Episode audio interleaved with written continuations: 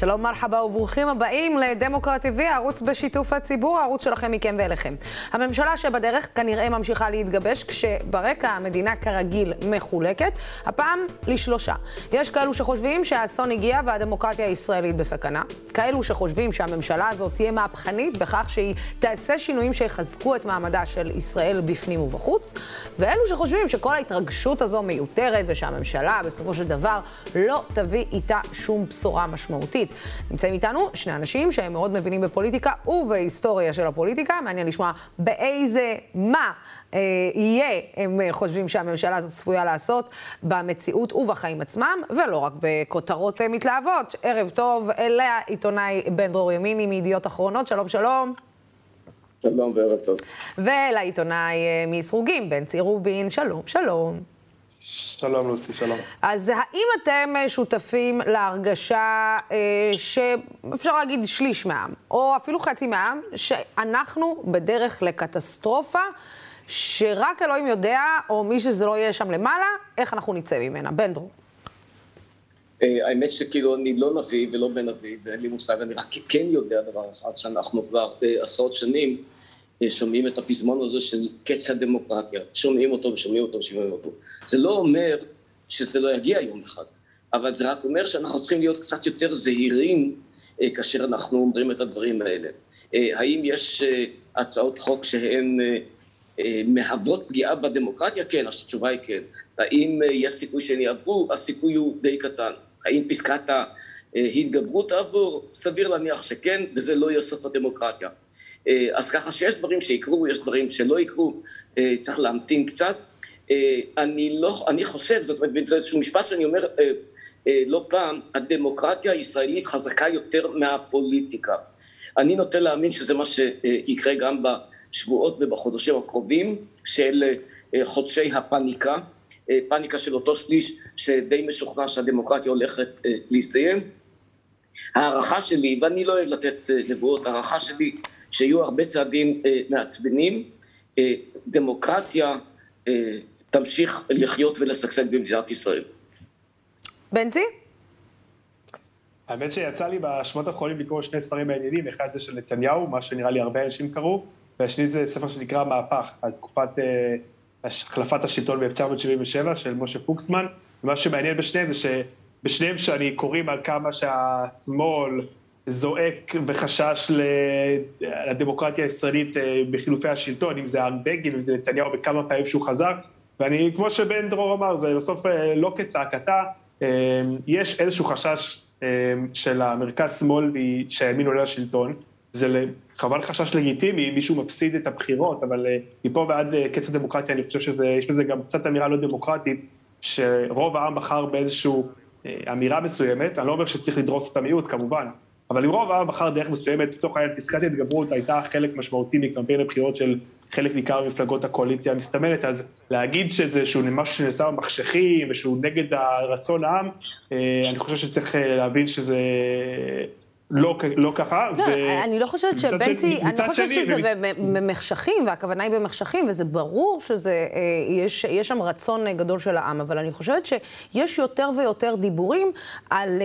צמצום, אה, בוא נגיד, אה, מרחב של אה, עמותות של זכויות אדם. אם אנחנו מדברים על פסקת ההתגברות, תלוי באיזה רוב, שיכולה בסופו של דבר לפגוע בקבוצות מיעוט, מי, אתה יודע, מחרדים, מאתיופים, מעובדים זרים, להט"ב וערבים.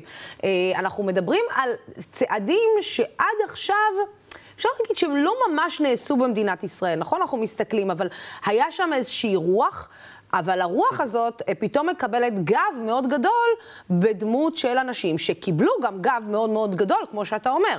אה, לשמוע אתמול כן. למשל את אה, נציג נועם בכנסת, שבא, ואבי, אבי מעוז, שבא ואומר, חברים, צריך לסגור את אותה יחידה שיש בה נשים, כי היא יחידה לא מיותרת, כי אין בה, כי צריך לחזק את הזהות היהודית, את כן. הזהות המגדרית. זה כבר לא דברים שהם, אתה יודע, אפשר להעלים כן. עין מהם.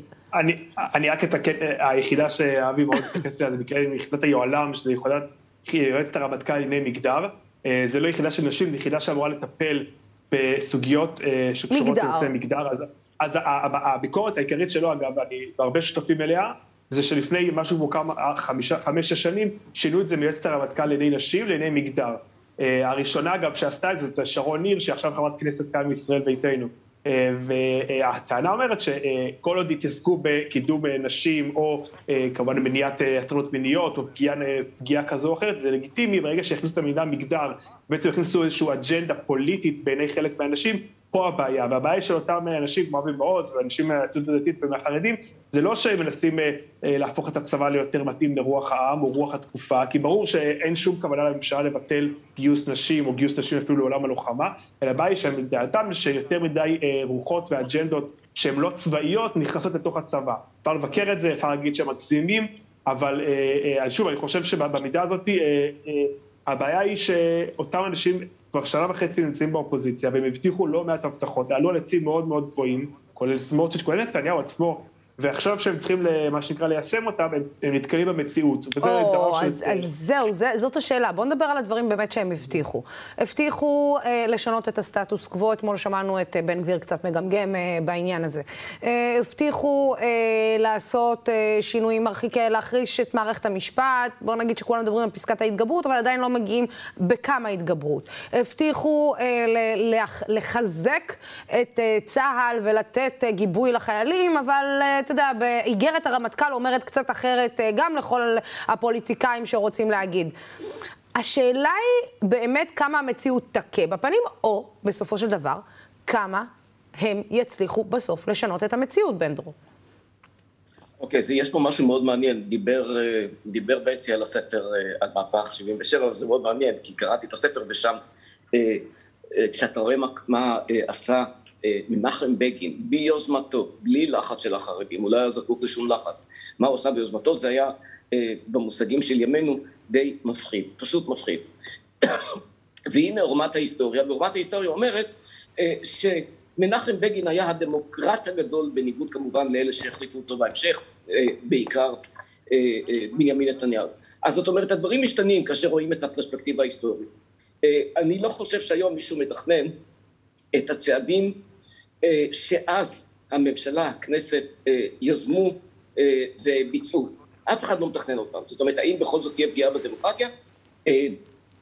איך אומרים, תמיד אנחנו אמורים להיות זהירים, וזהירות מתחייבת. האם יהיו כאלה חוקים? לא, אני לא חושב שיהיו חוקים שיפגעו לנו בדמוקרטיה, ואני חושב שכל ההצהרות של מישהו מהקצה של הקצה של הקצה של השפיץ של הימין, שפתאום אפילו בן גביר וסמוטריץ' נראים אה, לידו אה, מתונים וליברליים, זה שהוא אמר זה לא אומר שזה מחר הולך להתגשם. חמור מאוד אה, שאומרים את הדברים האלה, ואת הדברים האלה הם אמרו גם לפני.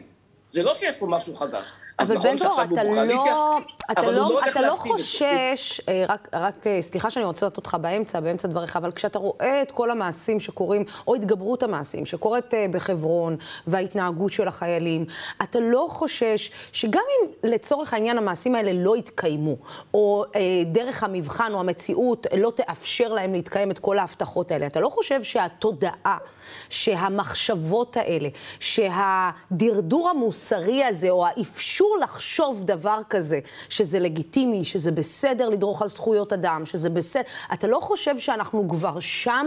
זאת אומרת, אה, זה, זה לא לעשות את זה הלכה למעשה, לבין שזה מתקיים הלכה למעשה כבר אצל בני הנוער שלנו, בדרך החשיבה שלהם, מזה שאפשר לחשוב אה, ולא להסתכל על מיעוטים בצורה כזאת או אחרת. למשל, האירוע גם של תקיפת האישה בת 70 לפני שבועיים, וגם מה שהיה בסוף השבוע. לא משנה מה היה לפני או מה היה אחרי. אני אגיד לך... אז זהו, אז אני אגיד לך מה השתנה. מה שהשתנה זה שבעצם יש הרבה יותר אה, מצלמות. אני לא חושב שהתנהגות אה, חיילים אה, כלפי פלסטינים או כלפי אחרים, לא רק פלסטינים, לפני 20 ו-30 ו-40 שנה, אה, הייתה הרבה יותר טובה. ממש לא. זאת אומרת, כאילו, כשאתה קורא סיפורים על מה שקרה אז, ואתה יודע, ואני גם הייתי חייל, ואני יודע על מה מדובר, והייתי בשטחים, אה, אה, גם אם לא בתפקיד אה, של גולני או משהו מהסוג הזה. היו דברים הרבה הרבה יותר גרועים בשנים קודמות. היו. עכשיו, מה שקורה עכשיו זה שיש, שימו לב בעצם, איפה הסיפור הגדול, איפה הסיפור המעניין, הסיפור המרתק. הסיפור המרתק הוא שאם ניקח מקום כמו חברון, שעכשיו עלה לכותרות, או ניקח את הסיפור המזעזע, המתועב, של הכאת אותה אישה, ודברים כאלה קורים אחת לכמה שבועות, אין שום ספק. אבל אנחנו מדברים על המקום שנמצא עם הכי הרבה מצלמות פר מטר מרובע בעולם. אין מקום יותר מצולם. ואם מכל מה שמצולם זה מה שיש, אז מה שיש מאוד לא טוב, מאוד חמור, מתועב. מדובר בחוליגנים ואני, ואני אה, אין לי מילה טובה להגיד עליהם. אבל קשה לומר שיש הידרדרות מוסרית. זה לא הסיפור. יש אה, מעשים, היו מעשים, יהיו מעשים. אה, אה, אם את רוצה אני אספק אה, אה, לכם תמונות של משטרת דנמרק, אה, מכה מפגינים אה, בענייני אקלים, מכות איומות ונמרצות, אה, מה שקרה ביום שישי בחברון זה כסף קטן. אז אני לא אומר פה what aboutism, אבל שימו לב, זאת אומרת אנחנו קצת מגזימים. צריך להעניש, צריך יד קשה, אני רק לא, בוט... לא בטוח שכשבודקים לאורך זמן, היום קורים דברים חמור, חמורים יותר מאשר לפני עשר ועשרים שנה, זה הכול. בנצי? תראה, אני גם ראיתי את התמונות ביום שישי, ואני מכיר את חברון ברמה אישית, יש שם משפחה שגרה אה, ביישוב היהודי. אה, זה תמונות קשות, אבל כמו שאני מסכים עם בנדרו, בסוף אה, התמונה הכוללת זה שחברון היא איזשהו מיקרוקוסמוס אה, מאוד בעייתי, נקרא לזה ככה, של אה, השליטה הישראלית ביהודה ושומרון, החוסר היכולת להחליט לכאן ולכאן, אה, ואני חושב שהטעות הכי גדולה היא, כמובן, זה הנושא הזה של הצבת חיילים בחזית המאבק הזה. אה, יש לא מעט אה, פעילי שמאל קיצוני שבאים ו... אני רוצה, אני אגיד את זה בצורה פשוטה, מחפשים את החיכוך הזה, ומבחינתם תמונה של חייל אה, מתווכח איתם או פוגע בהם, משרת את המטרה הכוללת של להראות מה שהם רואים ככיבוש. כמובן, אם לא היה שם מצלמה ולא היה שם פעילים, אז לא היה אלימות, כן?